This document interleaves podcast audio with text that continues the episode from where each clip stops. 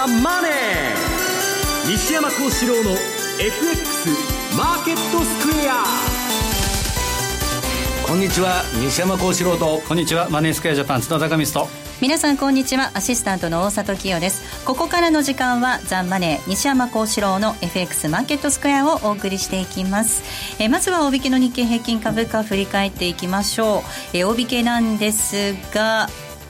続落となりました。終値35円40銭安い 18,264 円22銭ということです。西山さん、今日は S q、はい、メジャー S q でもあったんですが、なんだかんだ言ってですね、FOMC を通過するまではモヤモヤ感が取れないんですね、はい、それを通過してもじゃあすっきりした相場になるかどうかっていうのは分からないんですけど、とりあえずポジションを傾けにくいという感じなんですね、はいはい。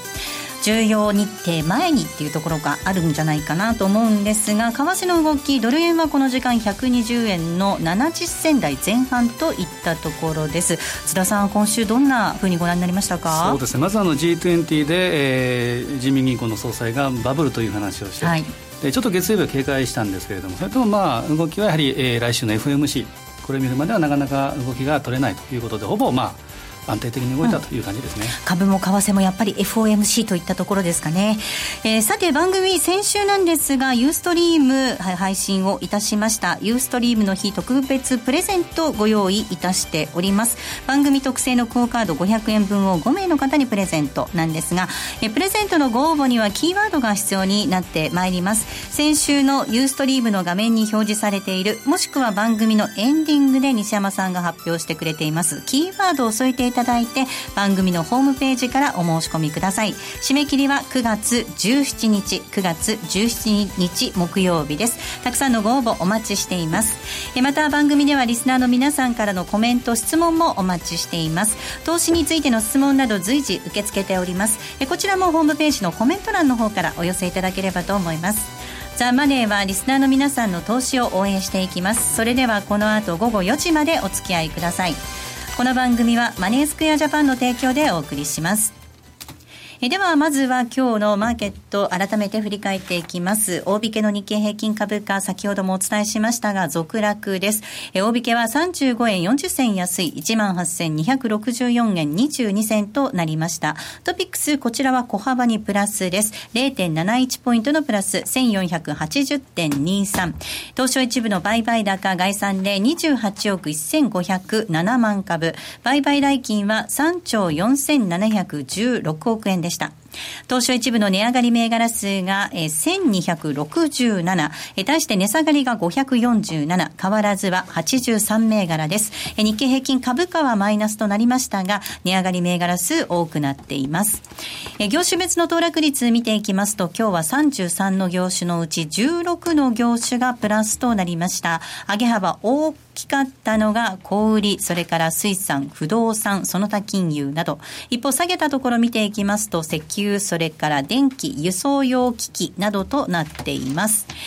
売買高のランキングを見ていきましょう。売買高の東証一部のランキングなんですが、トップがみずほです。2位が三菱 UFJ、3位が東電、4位が東芝、5位が新日鉄住金となっています。上位の3銘柄、みずほから東電まではプラスとなりました。売買代金のランキングなんですが、トップがトヨタです。2位がファーストリテイリング、そしてソフトバンク以下続きまして、4位が東電、5位が三菱 UFJ となりました。では今日のマーケットの概況、そして引け後の情報などについてはマーケットプレスから引き続いて今野記者です。お願いいたします。はい、日経平均株価は結局続落ですね。小幅続落、はい、35円安、非常に小幅な下げではありましたが、昨日に続いて安くなって引けたということですね、はい。先ほどからお話出てますように、週末を控えまして、持ち高調整の売りが全体的に優勢だったと、寄り付きの段階で、S q メジャー S q でしたね、はい、今日はね。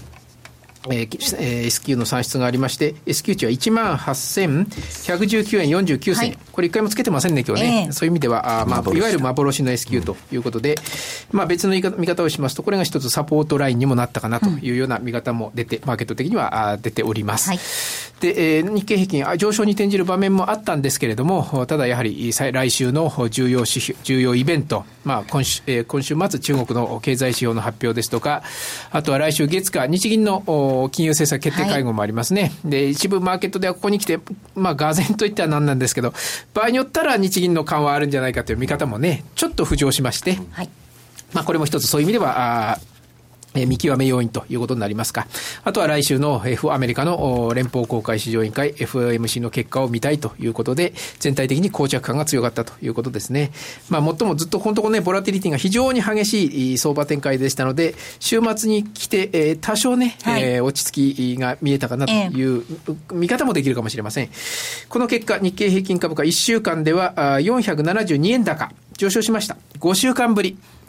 の日経平均上週間では上昇と、先週末と比べますとね、はい、いうことになりました。あとは中小型、ただ中身見ますとね、日経平均マイナスでしたけど値上がり銘柄の方がだいぶ多かったですしね、はい、あるいは東証2部指数、マザーズ指数、ジャスダック平均はいずれも3日続伸ということでして、このあたりには国内の個人投資家などのおしめ買い、買い戻しというよりおしめ買いですかね、小型株なんかですとね、なども入ってたというような見方もできると思います。であとは発表もんですけどね、はい、決算いくつか、まずはマルゼン CHI ホールディングス、3159ですね、3159です、こちらは1月期決算の第2四半期、7月までの上半期、ね、これが売上高が 3% 増904億円、営業利益 5% 減16億、純利益は 7% 減10億円、10億1000万ということで増収減益。1月期通期の予想は修正変えておりません。あとは稲葉製作所、3421、こちらは7月本決算発表しました、はい。前期実績売上が 3% 減297億、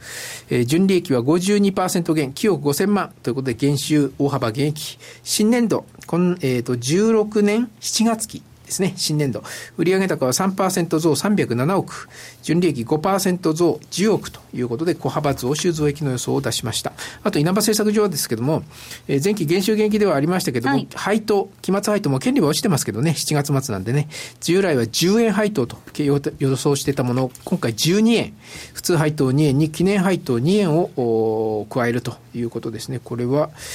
記念配当は何の記念ですかね、発売40周年、はい、鋼製物置の生産開始、発売40周年を迎えて記念配当20円を行う、はい、ということですね、40周年、はい、稲葉製作所ね、はい、じゃあ最後にもう一つ、グミ、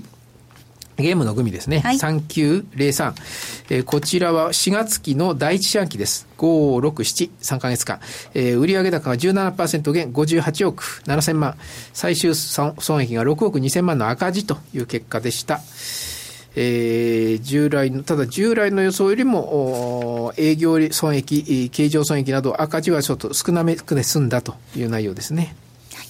終値確認しておきます。マルゼン CHI ホールディングス3159です。今日は7円高の363円。稲葉製作所3421です。こちらは1285円16円のプラスとなっていました。3903のグミです。22円安の1065円となっていました。今野さんありがとうございました。はい、失礼しました。ではここで一旦 CM です。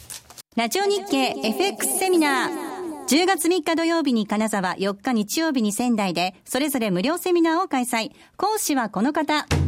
西山幸四郎です。今後半年間の投資チャンスについて語ります。その他 M2J 比嘉博さん、津田隆光さんも登壇。お申し込みはネット限定。ラジオ日経の M2J 全国セミナープロジェクトサイトで受け付けています。金沢、仙台ともに抽選で100名様を無料ご招待。お待ちしてます。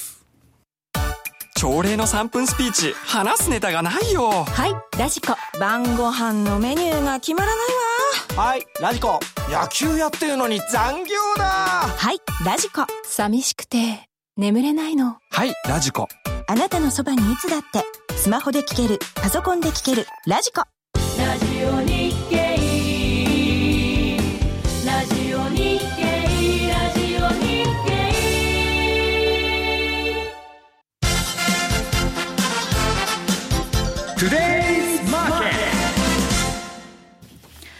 ゥデイズマーケットです。まずはここで主な通貨のレートを確認しておきましょう。ドル円なんですが、この時間120円の7174です。ユーロ円136円の3039、そしてユーロドル 1.129396 での動きとなっています。では為替相場のポイントについては津田さんからです。はい、まずは今週の振り返りをいつも流れしたいんですけど、はい、まずトルコで行われた G20、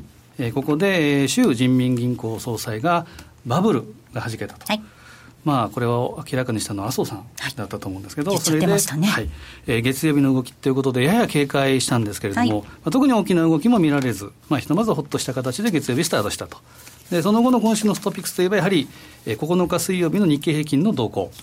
これが94年1月以来ということですから21年7ヶ月ぶり、はい、1343円、私も初めてみたいな感じなんですけど、うん、でこれの上げ幅っていうのは黒田バズーカの際にも見たことがなく、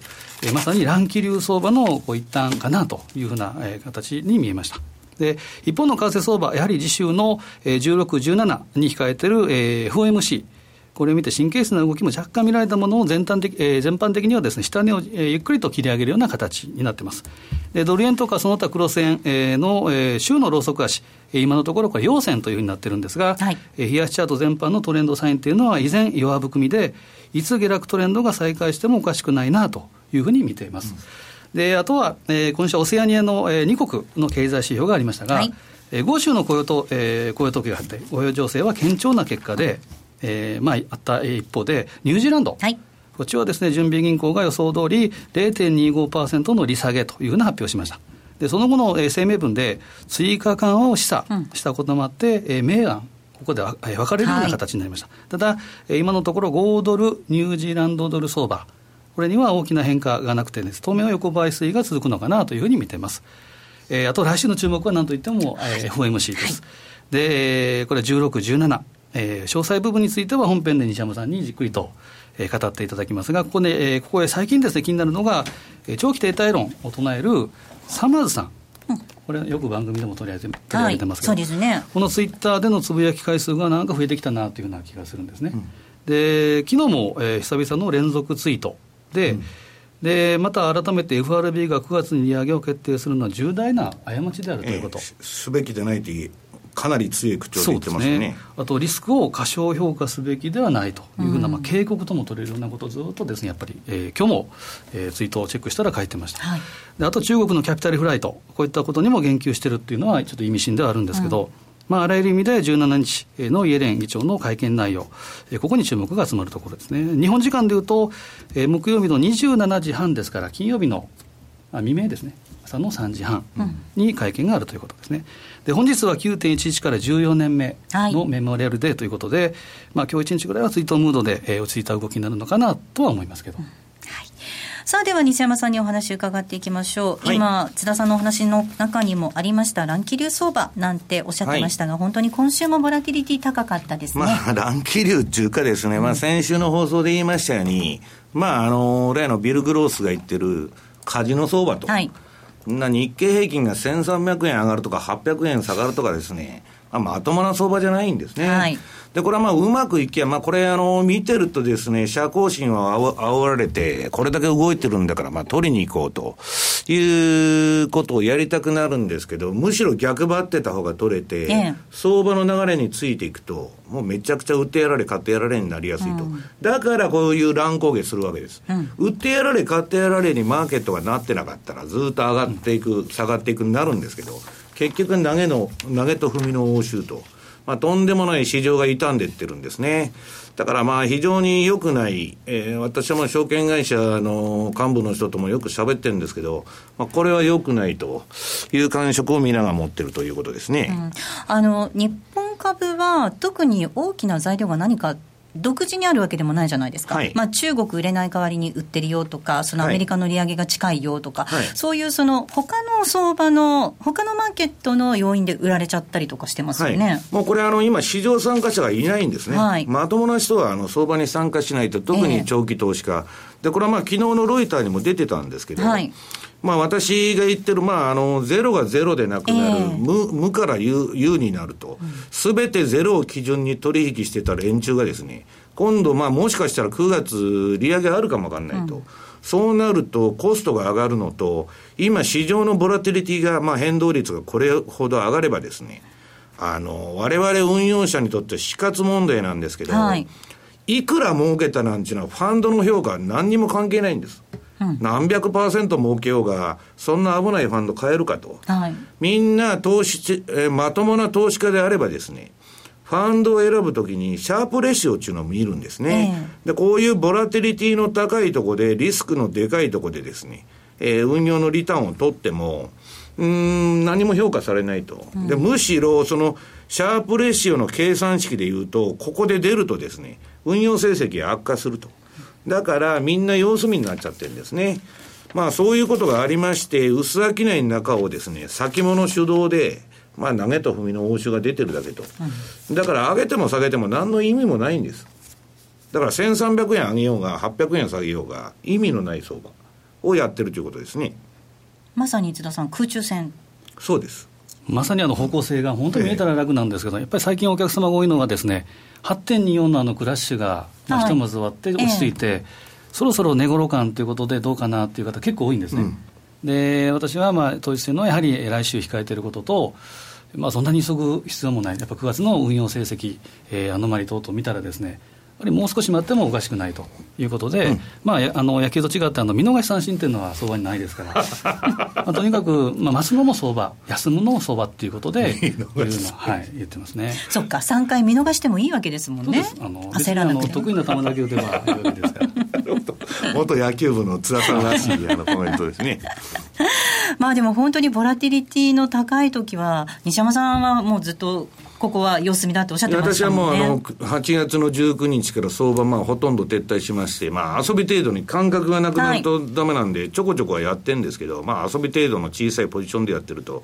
でシステムはですね、関連するファンドでずっと回してたんですけど、さすがにですね、この日経平均のこのところレポートとかでも2週間連続で取り上げてる有馬モデルと、はい、いうのを使ったアルゴリズム取引をやってたんですけど、ついにですね、私が相場撤退する前のボラティリティって13とか14とかそんなレベルだったんですけど、それが9月の1日には39まで日経平均で上がったと。はい、で今、昨日の時点で45ですよ、昨日おとついと。で、これ、当然このシステムというのは常に売りか買いのポジションを持つというふうになってるんですけど、ショートが売りと。後で番組のホームページ資料が上がると思うんですけど、それがですね、ずっとショートと売りシグナルが出てたのが、ここのところ 9月の9日からバンクと、はい、要するに資金は銀行に預けときなさいと、要するに出場停止命令が下ってるんですね。ボラティリティが上がりすぎてると、いうことでですね、ますますちょっとやりにくい相場ということなんですね。で、ボラティリティがこれでピークアウトを一応8月の24日、はい、これブラックマンデーと言われたニューヨークダウの1000円安の時にですね、これはビックス指数で53までボラティリティが上がった。で、普通これはインの曲なんですけど、はい、パニックですからね、53まで上がったっていうのは。ところが、通常相場の本当の大底、実際の相場の、ニューヨークダウだとか日経平均の大底っていうのは、このビックス指数とか日経平均でいうとですね、ボラティリティインデックスっていうのがあるんですけど、これがピークをつけた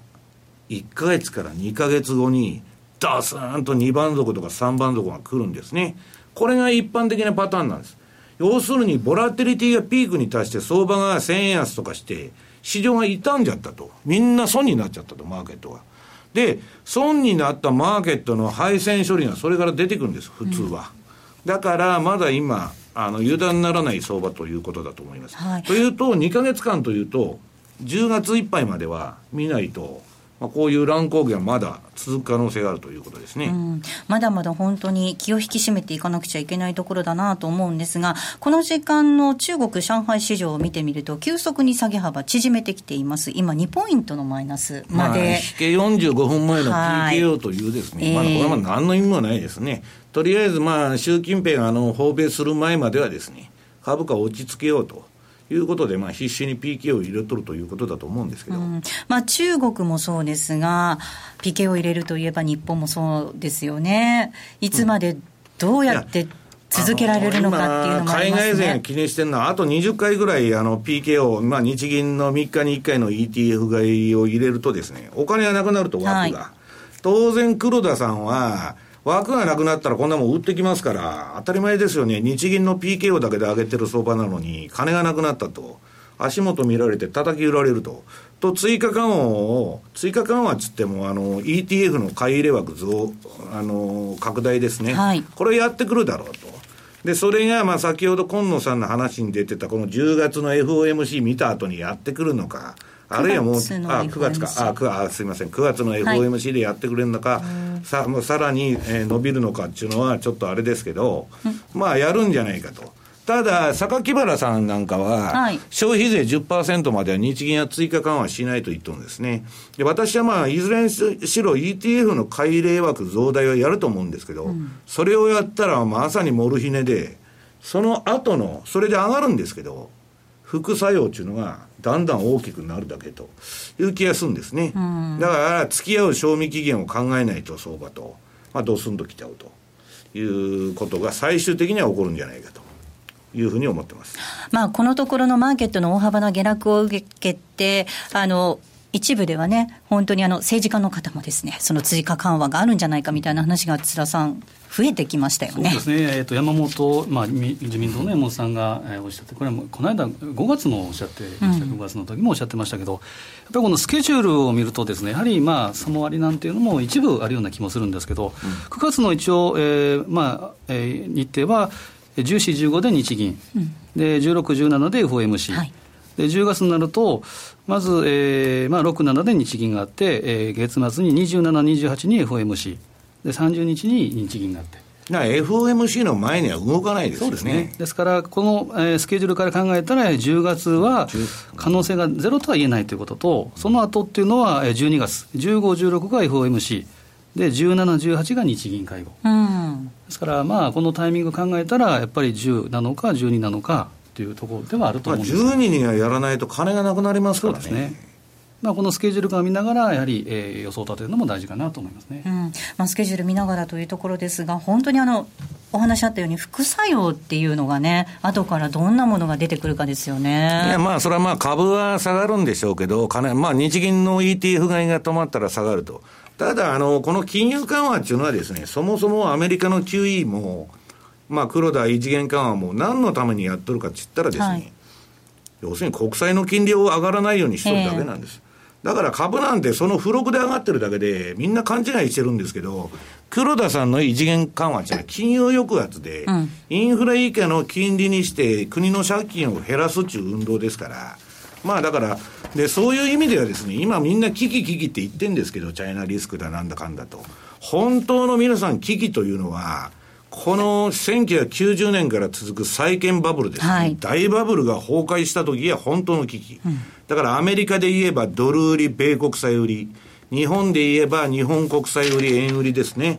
これが本当の危機で、今の危機なんていうのは、まあ、その観点から言えば大したことないと、うん、日本の金利が売られて、日本売りになって円安になると、これは円が150円とかですね200円とかそういう相場になる相場なんですけど、今なんちゅうのはですね、まあ、その観点から言えばまだなんともその危機でもなんでもないということですね。うんG20 の席でラガルドさんが黒田さんに対して金融緩和もっと拡大せよなんていう話もしたみたいですけどね、はい、ラガルドはもう面白いこと言ってまして、アメリカ何のために金利上げるんですかと、一回今度まあ9月にやってもですよ、次やるのが2016年後半とか言われてるんですよ、利上げっていうのは普通断続的にやるでしょ、はい、何ヶ月おきかに。そんなもん何が利上げだと。でラガールドは世界の大不況が起きて今後アメリカが利上げしても利下げになると意味がないじゃないかって G20 で言っとるんですね、うん、私もその通りだと思いますけど、ただアメリカはもう今やらないと、やる時がないと、だから9月もやる可能性はあるんです、うん、もう後ずれするほどできなくなるというのがあって、まあ、変な焦りみたいなのがあるんですけど、うん、どっちにしたって黒田さんが面白いこと言っとって、はい、アメリカが金利上げるのはいいことなんだと、ラガルドに反論しそうですね中央銀行の人らしいですね、要するに、金利の正常化をするんだと、はいいうことでですね、アメリカはいいことをやるんだと言ってるんですけど、うん、じゃああんた追加緩和またバンバンやってですね不健全なですね、めちゃくちゃな政策を正常でない政策をこれからもどんどん続けるのかということになってくるわけですけど、うん、まあいずれにしてももう日本の場合買う国債がありませんので、はい、IMF の見通しでいうと、17年までしか、日本の給油は続かないと、いくら続けても、うん、でまあ国債の需給からいうとですね、今もう買う国債がないんで機関投資家に強制的に売らせて買ってるようなありさまですから、だからまあそういう意味ではもうあと半年ぐらいしか緩和っていうのはできないんですね。だからもうせいぜいやって ETF の買い入れ枠の拡大ぐらいですよ、うん。ここまではトゥデイズマーケットをお送りしました。気になるレースが今すぐ聞けるラジオ日経のレース実況をナビダイヤルでお届けします。開催日のレースはライブで、3ヶ月前までのレースは録音でいつでも聞けます。電話番号は 0570-008460 0570-008460 0570を走ろうと覚えてください。情報料無料、かかるのは通話料のみ。ガイダンスに従ってご利用ください。 CD 金井さやかの90日で仕上げる TOEIC テストステップバイステップコーチング、好評発売中。500分にも及ぶ音声ファイルとボリュームたっぷりの PDF ファイルを1枚に収納、しっかり確実にテストに向けた指導を受けることができます。お値段は税込5400円、送料が別途かかります。お申し込みお問い合わせはパソコンスマートフォンからラジオ日経ネットショップサウンロードまでどうぞ。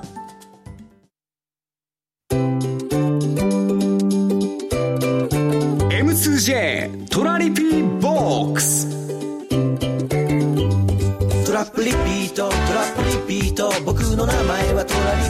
ピート、トラップリピート、トラップリピート、それを略してトラリピート。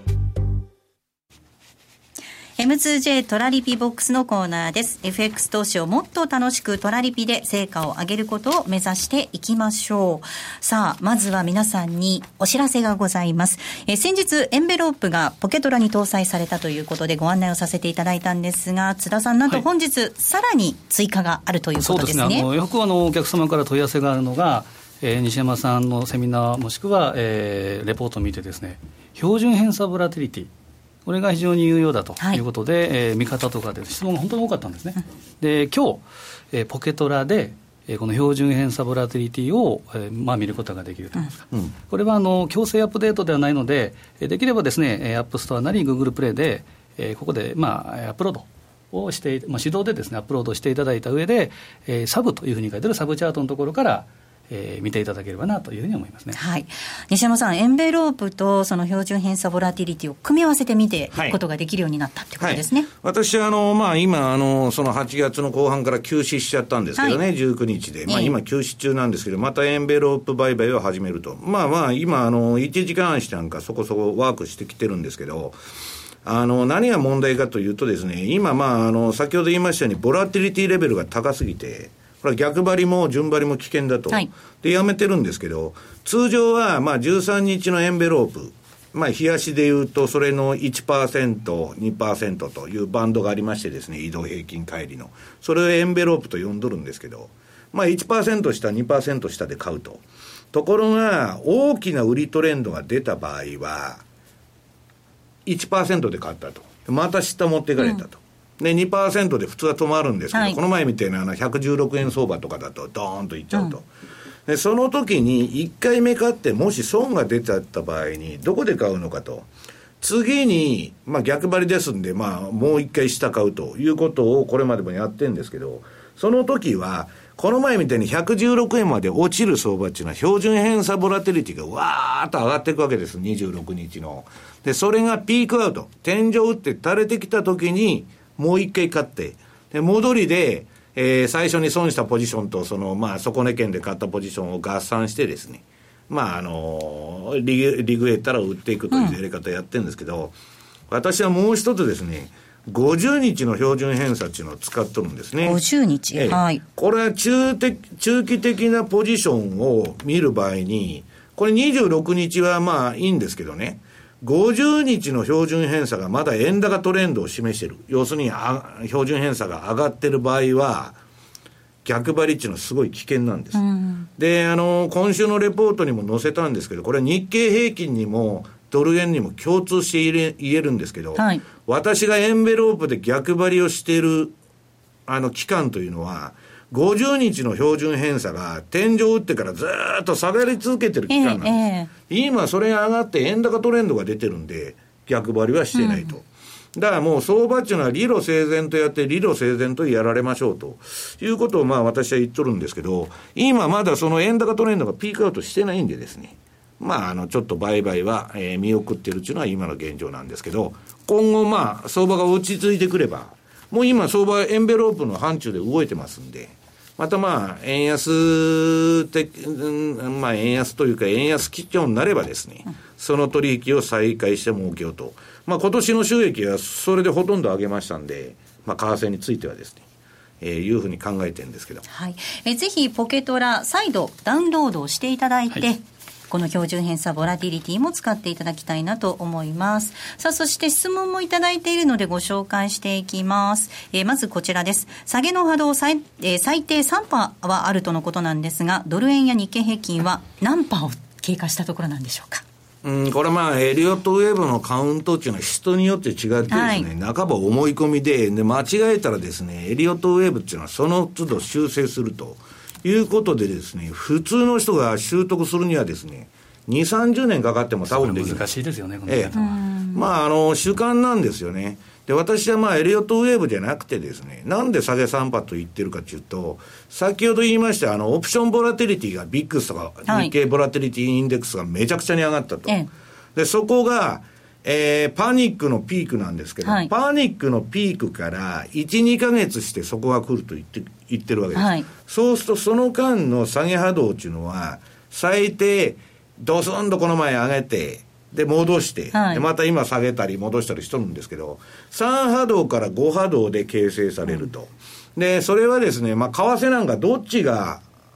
円ドルかドル円かでひっくり返しちゃったら波動もクソもないんですけど、どっちで見るんだと、日経だったら上げ下げはっきりしてるんですけど、3波動か5波動で来るんですけど、どっちにしたって9月10月相場のですね、そこをじっくり分散して拾っていくしかないというのが私の考え方なんですね、だからまだ私は大底を打ってないというふうに思ってるんですけどね、もうちょっと様子を見てからということです、もう一つ質問いきます。毎週番組楽しみにしています。日経平均ドル円ともども変動が大きくまだ落ち着かない相場動向です。その中最近の動きで日経平均の上昇とドル高が以前ほど連動しなくなっているような気がしていますがどうでしょうかといただいています。津田さん、基本はですね、この相関係数を調べるとドル円と日経平均というのは依然高いままだと思うんですね、で今年1月からずっと見てみると8割以上が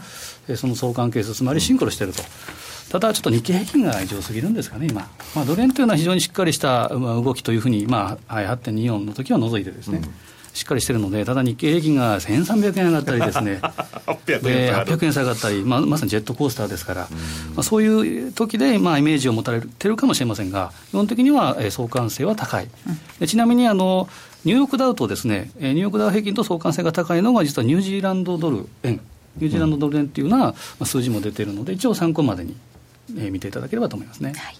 さあそしてセミナーのご案内をさせていただきましょう。9月下旬ぐらいから津田さん10月にかけてたくさんセミナー予定されてますね。そうですね、どれからいきましょうか。では9月の23日からいきましょうか。9月の23日がですね、高金利通貨、知る学ぶ始めるそして楽しむセミナーということです、これも私がですね、これは第4部すみません、これは第2部でした、ね、何部に出るか分からなくなっちゃったたくさんありすぎて失礼しました、はい第2部で新興国通貨と高金利通貨の運用ということで、はい1時間ほど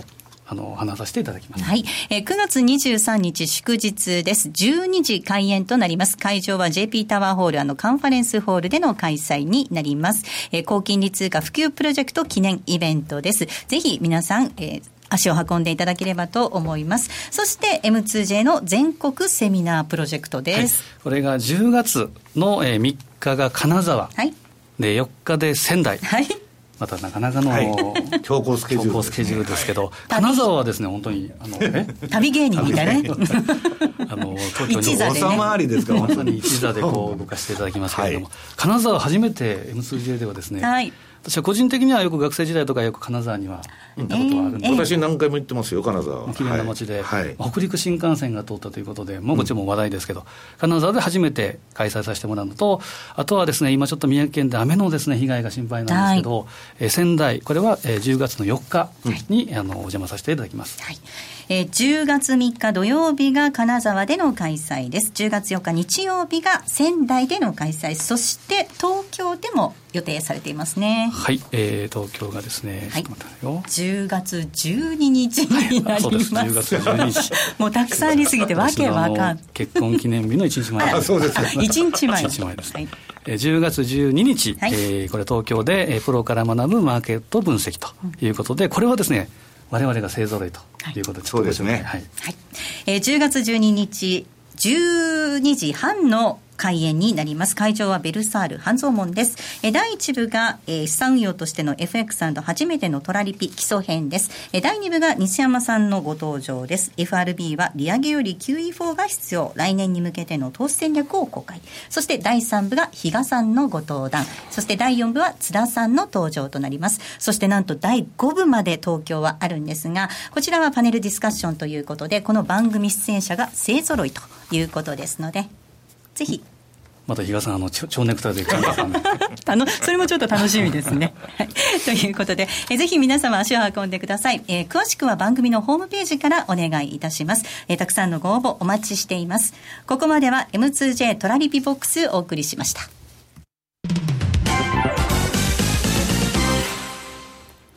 マネースクエアジャパンは FX は投機ではなく資産運用であると考え、特許取得済みのオリジナル発注機能や独自のリスク管理ツールの開発により、今までとは違った取引スタイルを個人投資家の皆さんに提案しています。オリジナル発注機能の代表例をご紹介しましょう。トラップリピートイフ弾、通称トラリピです。これは普段忙しくて為替レートや情報などを頻繁にチェックできないような方々にもしっかりと投資できる手法を作りたい、そんなコンセプトで開発しました。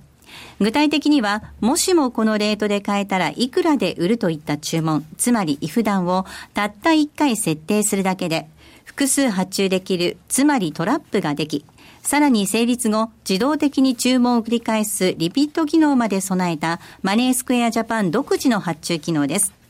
一度設定すれば手間なく24時間収益チャンスが狙えます。またトレード画面に張り付いて相場の動きにやきもきすることもないので、感情に左右されない取引が可能です。リアルの取引に入る前にトラリピを試してみたい、そんな方には実際のトレード画面、実際の為替レートで取引できる FX のバーチャル取引、トラリピ FX バーチャルをご用意しています。ご登録ご利用は無料です。詳しくはマネースクエアジャパンのホームページをご覧ください。マネースクエアジャパンが提供する外国為替証拠金取引は、外国為替相場の変動や各国市場金利の変動により損失を被ることがあるほか、その損失は投資金額を上回る恐れがあります。またトラップリピートイフ弾は取引の利益を保証するものではありません。取引説明書をはじめ、契約締結前交付書面などの内容を十分にお読みいただき、ご理解の上お取引ください。なお取引に際しては所定の手数料がかかります。金融商品取引業者関東財務局長金商第2797号株式会社マネースクエアジャパン。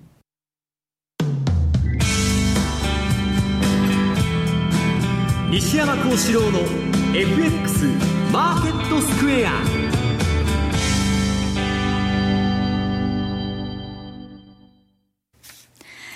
このコーナーではマーケットの見方について西山さんにいろいろな角度で教えていただきます。今日のテーマですが、アメリカの利上げの行方と相場への影響です。はい、まあこんなもんもう結論が出ててですね、はい、まあラガルドが言っとるようにですね、利上げしてもすぐ利下げするんだろうと、やっても意味がないんじゃないかと。だからまあいろんな人が言ってまして、はい、まあ私は別に見てる人っていうのも限られてるんですけどね。まずはまあレイ・ダリオ、いつでも言ってますように史上最高のファンドマネージャー。これがもう結論として FRB はわずかな幅で利上げするんだけど、その後 QE4 に追い込まれると言っとんですね。要するに出口は失敗するっていう見方なんです。で、まあ先ほど津田さんも言ったサマーズですね、はい、これはもう長期停滞論をずっと展開してまして、まあ、FRB のメンツもですね、それにおおむね、まあ近い考え方なんですけど、だからまあこんだけ出口が遅れてるんですけどね、うん、まあ、サマーズはもう結論から言うと今何もしないのがベストだ、はい、と言ってるんですね、でこの人はもう QE なんかやっても無駄なんだと、財政出動しろと、うん、いうことをずっと言ってまして、私もその通りだと思うんですけど、まあそうは言いながらですね、これ市場がまだこの今週のレポートに載せたんですけど、今日の番組の資料でも持ってきたんですけどね、例の今アメリカの株式市場の動向を見ると、この地方ビルカンという人が作成したですね、弱気投資家の割合、はい、これもう市場最低レベルにまあ、あまりにも少ないと、弱気投資家がもう超楽観なんですね。だからまあ要するにそれを考えると、今9月に利上げしちゃったらそれなりの動揺は起きるなと。でまあガンドラックも出てきましてですね、まあこの人は利上げはまあ9月ないと言っとるんですけど、まあ一つそれに加えてですね、今の環境で新興国は絶対買うなと、はい、私は毎日ブラジルとミーティングしてて、私はまあ10月末にちょっと新興国の株式もちょっと拾おうかと思ってたんですけど、まあ、絶対やめろという強烈なですね、他のファンドのあれに合いましてですね、はい、まあちょっとその辺を心配しとるんですけど、9月に利上げがあればですね、ちょっと新興国がやばいというのが一番今問題なんじゃないですかね、うん、津田さん、まあ、中央銀行としては金融政策を正常化したいというのはわからないでもないんですけど、やっぱり景気はそんなに良くないよっていう警告なわけですよね。そうですね、まあ、先ほど最初言いましたけど、サマーズさんがツイッターでこれだけ警告しているということ、うん、あとはビル・グロース、これもですね、うん、最近のインタビューなんかで今の最善の選択はキャッシュであると。ビル・グロースは利上げが遅すぎたと、今になったらできないって言っとるんですね、うん、まあ、まさに今キャッシュということはキャッシュのポジションの方に置いておくということはあるんですが、一つデジャブとしては15年前ですか、2000年8月に早見総裁の時に、はい、日銀も利上げをしてですね、早見さん、はい、でそれで、まあ、1回だけ利上げして、それでまたゼロ金に変わったと、早すぎたですね、はい、これがあるので、まあ、いろいろ1937年の例とかですね、やはり我々歴史からやっぱり今後見るべきかなというふうに思います、ね、まあ、全然インフレになってないのに何のために締めるんだという話なんですよね、うん、まあ、ただ一方で労働市場っていうのは改善傾向にありますよね。それを見て、それは紛争の指標ですから、アメリカの雇用統計が正しいと思ってる人は誰もいないんです、うん、あれは統計に入らない人が大きくなりすぎて改善してるだけでですね、はい、実際まあ改善した内容を見ると、いつでも言ってるようにオバマケアで正社員を1人クビにして、うん、パートタイマー3人雇用したらですね、増えるに決まってるじゃないですか、数だけはね。そんなことエコノミストがですね分かっててですよ、雇用がいいって言ってる自体がおかしいと。ただ相場の祭りとしてみんなそれを見て相場やりますんで、まあ、やっとんですけど、まあ、そこら辺も割り切って相場としてやってるだけでですね、うん、決してそんなに1937年のがよっぽど景気良かったですよ、アメリカは、うん、利上げどころではない、財政出動が必要、むしろ QE4 も必要になってくるんではないかと。そうですね、まあ、みんな最近向こうの新聞読んでるとですね、まあ、QE4 だと結局はいう意見が結構多くなってきまして、それはまあアメリカそのものじゃなくて世界経済が需要不足でですね、はい、景気悪化になるんだと今度ラガルドが言っとるんです、IMF の。でそうなるとやっぱり私は財政出動が必要じゃないかと最終的にはね、うん、思うんですけどね、うん、アメリカ一人勝ちはできないよって以前からおっしゃってましたからね、はい、そういう状況にあるんではないかと思います。ここまでは西山孝四郎の FX マーケットスクエアをお送りしました。10月12日体育の日、東京半蔵門でザ・マネーオンステージ無料セミナーを開催。講師は金曜パーソナリティ西山孝四郎さん。番組ではお伝えしきれない貴重なマーケット情報をたっぷりお話しいただきます。そして M2J 比嘉博さん、津田隆光さんも登壇。 FX の基礎から実践まで役立つ情報満載です。お申し込みはインターネット限定、ザ・マネー番組ウェブサイトからお申し込みください。抽選で500名様をご招待。ラジオ日経ポッドキャスト、過去に放送した番組の一部やポッドキャスト限定の番組を iPod などの MP3 プレイヤーでいつでもどこでもお聞きいただけます。詳しくはラジオ日経ホームページの右上にあるポッドキャストのアイコンからアクセス。ラジオ日経、ラジオ日経、ラジオ日経。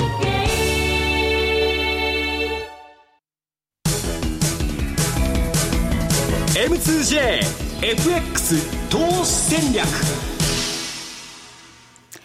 M2J FX 投資戦略です。来週に向けて M2J の FX の投資戦略を伺っていきましょう。津田さん、お願いいたします。はい、これはもう一言に尽きると思うんですが、やはり、戦略はですね、まず防御があっての戦略になるので、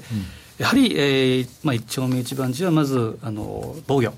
これを、準備した上で、参加いただきたいなというのが一つですね。はい、で、通貨といつもはですね、この通貨という言い方をしてるんですけれども、まずその考え方としては、例えば、17の、